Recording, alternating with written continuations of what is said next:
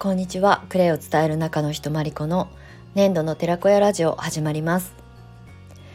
粘土の寺子屋ラジオはクレイを伝える人を応援するチャンネルです。はい。3月17日金曜日午後の収録配信をお届けしていきたいと思います。はい、えー、今日は全国的になのかな？あの小学校のね卒業式があちこちで実施されてると思います。はい。えーと、私の、まあ、たった一人ね姪っ子がいるんですけど彼女もね小学校を卒業して今日ね先ほど、えー、小学校の卒業式が終わった後、えーとパパとママと3人でね足を運んできてくれました。あのどこの小学校も同じだとは思わないんですけどあの制服を着てねあの中学校のあの制服を着て卒業式に出るっていう習慣って田舎だけなのかな？なんか私もそうだったんですけどあの中学校のあの制服を着てねまだ着られてる感が満載だったんですけどその姿をね見せに来てくれました。いやーなんかね姪っ子が中学生かと思うと 自分の年齢を重ねることよりも意外とね重みがあるなっていうふうに思いましたね。はい、なので小学校の卒業をねあの迎えられてるご家庭の方皆様ご卒業おめでとうございます。ねなんか小学校6年間って意外と長いですよね過ぎたら短かったなと思うと思うんですけど中学校高校とか大学とかまで行っても3年ね区切りだと思うので小学校の6年間って長いですよね。まあ、その間にねすごいたくさんいろんなことと向き合ってお父さんお母さんも過ごされてると思うのでまあ一区切りっていうことでね小学校卒業まずはおめでとうございますということと、まあ、中学校に上がるね子どもたちはそれぞれみんなこれからもっと成長していくと思うので子離れが始まっていくし親離れも始まるのでねはい皆さんの、えーと親御さんとしてのあの自分たちの時間をね大切にして過ごしていただけたらいいんじゃないかなって私も弟夫婦に思います。はい。ということで今日はね、めいっ子の卒業式でしたっていうお話と、はい。で、まあ私もね、U ターン移住してきて、まあ3ヶ月経ちまして、めいっ子は生まれたのが3.11がある、うん、2011年の1年前、2010年生まれなのかな今13歳になろうとしてるからそうですよね。で、えー、っとまあ私はずっと離れて暮らしていたので年に1回か2回しか会わないですよね。まあ、の帰省するのがねお盆盆正月みたいな感じだったので、まあ、本当に彼女の一番こう成長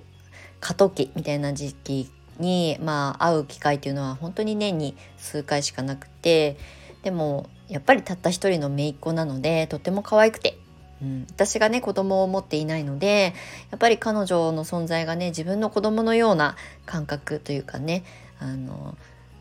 大切な存在でもあり彼女のこれからの成長を一番近いところでねあの見届けていきたいなって 思っておばばか的なものをね今あの発動してますがはい。なんかねちょっと感慨深い一日になりました。はい。ということで今日の本題なんですけれどもえっ、ー、とですね、えー、クレイを伝える人のコツということで10段あのお伝えしたんですけれども今日からちょっとあのえーと、内容をねあの方向性を変えてお話ししていこうかなと思うんですがでもまあこれもねクレイを伝える人のコツの参考にしていただけたらいいなっていうふうに思ってるんですけれども、まあ、あのタイトルをつけるとしたらあの見出しをつけるとしたら、えっ、ー、と、クレイもね、こと売りから人検索の時代に入ってきましたよっていうことのシリーズものでお届けしばらくしていきたいなっていうふうに思います。はい、あの、こと売り、まあ、過去物売りっていうところから人検索まあ、この表現はとあるねあのインフルエンサーというかね発信者の方の言葉を借りさせていただいてるんですけれどもクレイもね昔に比べるとやっぱりそう興味を持ってくださる方が増えてクレイを学んで発信する人たちが増えてなのでクレイのあの魅力だったりとかクレイの使い方だったりとか要するに、まあ、あの選び方も含めてそれを発信する人たちがもうとにかく増えました。まあ、とにかくって言ってもアロマセラピーとかそれ以外の〇〇セラピーに比べたらまだまだ人口は少ないんですよ。なんだけどでもやっぱり10年前に比べたら明らかに増えてる。まあなんでかっていうとうちの卒業生もね人数が増えてくるってことはそれだけ発信者が増えてるっていうわけですよね。なので昔はね私が独立した時っていうのはクレイってただの泥パックでしょってお顔に塗る美容のあのパックフェイシャルパックでしか使い道がないじゃんっていう風に思われてた時代はやっぱりクレイの選び方とかクレイの使い方取り入れ方とかを要するに伝えていく、まあ、こと売りって私は言うんですけどあとはまあそのこと売りが、うんまあ、物が売れていくっていうことにつながっていくので物売りになるんですけどでも今ってやっぱりクレイを発信する人たちも増えてきてクレイって検索するだけでもいろんな情報が出てくるようになって同じクレセラピストでも同じことを発信してたら埋もれてしまう。まだまだ人口は少ないんですけどそれでもやっぱり昔に比べるとスピード感がすごくこうね速い時代なのでもうみんなと同じことやってたら埋もれちゃうっていうタイミングだと思うんですよね。なのでやっぱりこうことを売るとか物を売るっていうことも大切なんですけどこれからは誰から得るかっていう人検索の時代に今入ってるからフォロワー数がたくさんいるからすごいとかではなくてそれをねあの選んでくださる方たちが自分たちの問題解決になる参考になる人はどういう人なのかっていうことが、まあ、発信者としても大事になってくるわけですよね。なのでホワイトクレイの使い方はこうですよとか、えーと、ピンククレイのクレあの使い方はこうですよ特徴はこうですよっていうことも本当にとっても大事なんですよ。大事なんだけどそれ以外にそれ以上にそれを取り入れた後の自分の生活ライフスタイルはどう変わるのかっていうことをこう検索というかねあの探そうとする人たちが今増えているのでじゃあクレイをあの扱ってる私たちはどういうふうに自分を発信していくかっていうことが大切になってくるわけですよね。であの気をてらうなっていうことは私はよく言うんですけど教科書で学んだことはちゃんと着実に伝えながらでもやっぱり自分のあの個性だったりとかうん私だったら生き方をテーマにクレイを仕事にって明確に発信をしているのでクレイをね勉強された生徒さんたちうちの教室で卒業してくださった皆さんはクレイセラピストというあの資格をねきっかけに自分の、えー、自己表現をあの成立させるためにっていうことで選んでくださってたりもするので、まあ、なんでそうなってるかっていうと私がそういう発信をしてるからなんですね。要するにクレイかける仕事クレイかけるビジネスってなった時に調べた時に、まあ、うちの教室を見てく見つけてくださるっていうように明確にしようと思ってたんですね。なんでかっていうとこれもうんやっぱりあの人って時間は限られているしここの教室に行ったのに自分の思惑と違ったみたいなこう違和感とかねなんかこうズレが生じるっていうのすごくあの時間ももったいないしあなんかちょっと違ったなっていうこうズレがすごく後々こう引きずるようなことになるようなことを私はしたくなかったのでうちの教室はクレイを仕事にするための人たちの教室ですっていうことを明確に歌ってきたんですね。でこれは今も変わらないですし養成講座を続ける続けないはまだちょっと別の話なんですけどクレイを伝える人たちをサポートするっていうそのスタンスは何一つ変わっていない。でこれは私がまあ、とあるね起業家からすごくたくさんの起業家としての勉強をさせてもらった時に、まあ、こと売りから過去物売りからあの人検索とかね人で選ばれるっていう、まあ、飲食店なんかもそうですけどっていうところでヒントを頂いてたので私の教室はこういう目的でクレイを伝えてます。まあそこの中でクレイの使い方とか取り入れ方とか選び方とかクレイセラピーとは何ぞやみたいなことはお伝えするんですけどその後のことのが大事なのでうちの教室に来たらそれを活かして自分の生き方を変えるとかね仕事にしていくとかっていうことを選択しやすいようにこの先生のところにこの教室に行ったらこういう自分の今のモヤモヤとか問題解決できるそ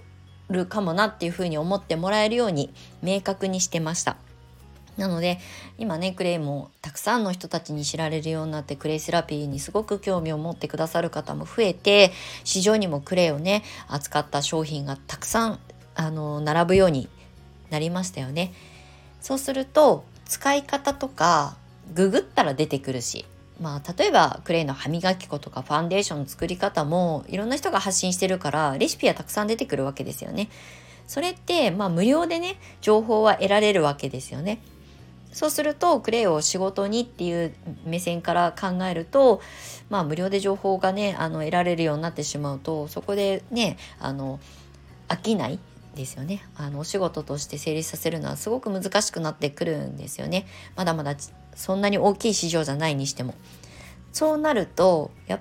ぱりこの人からどうしても学びたいとかこの人から情報を得たいっていうふうに思ってもらう必要が出てくるわけですね。でまだまだ本当にクレイセラピー市場っていうのはクレイ市場っていうのは成長うんまあ途中というかまだまだ入り口だと思うんですけどでもちょっと先の未来のことを考えて今から自分のことを自己開示したりとか発信をしたりとか何でこう私はクレイを伝えてるんだっていうことがね相手に伝わってわるようにあの日々の発信言葉選びだったりとかあとはまあ自分のことが自分でちゃんと分かってないとそういう発信ができないと思うのでやっぱセルフブランディングだったり、まあ、セルフブランディングも自分の本質的なこととか潜在的なあの強みだったりとかが分かってないとなかなか言葉にしづらいんですよね。途中でブレちゃったりとかあのグランディングその地に足がついてない状態でなんとなくクレイの使い方これいいよっていうことを発信するだけでは、うん、あのどっかでもう限界が来るので、はい、そうするとやっぱりこう自分っていう人をあの知ってもらうっていうことをねあの重きを置いて発信するっていう。なのでブランディングとかってすごくあの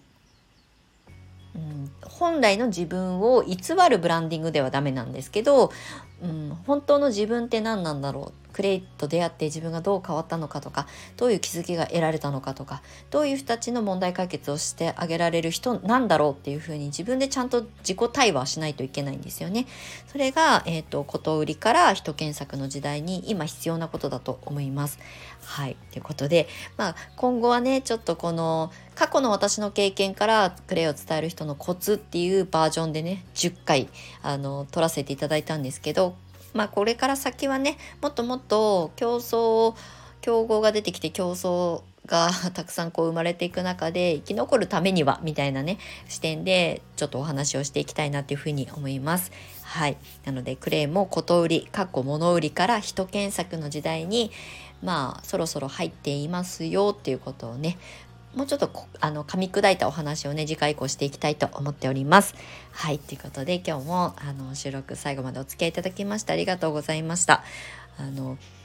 ノー台本で喋ってるので、カミカミだったんですけれども、いつも最後までお付き合いいただいてありがとうございます。またね、次回以降、あの、未来に向けてね、ワクワクするような発信の仕方だったりなんかについてもお話ししていきたいと思いますので、引き続きチェックしていただけると嬉しく思います。はい、ということで今日も最後までお付き合いいただきましてありがとうございました。年度の寺子屋まりこでした。またね。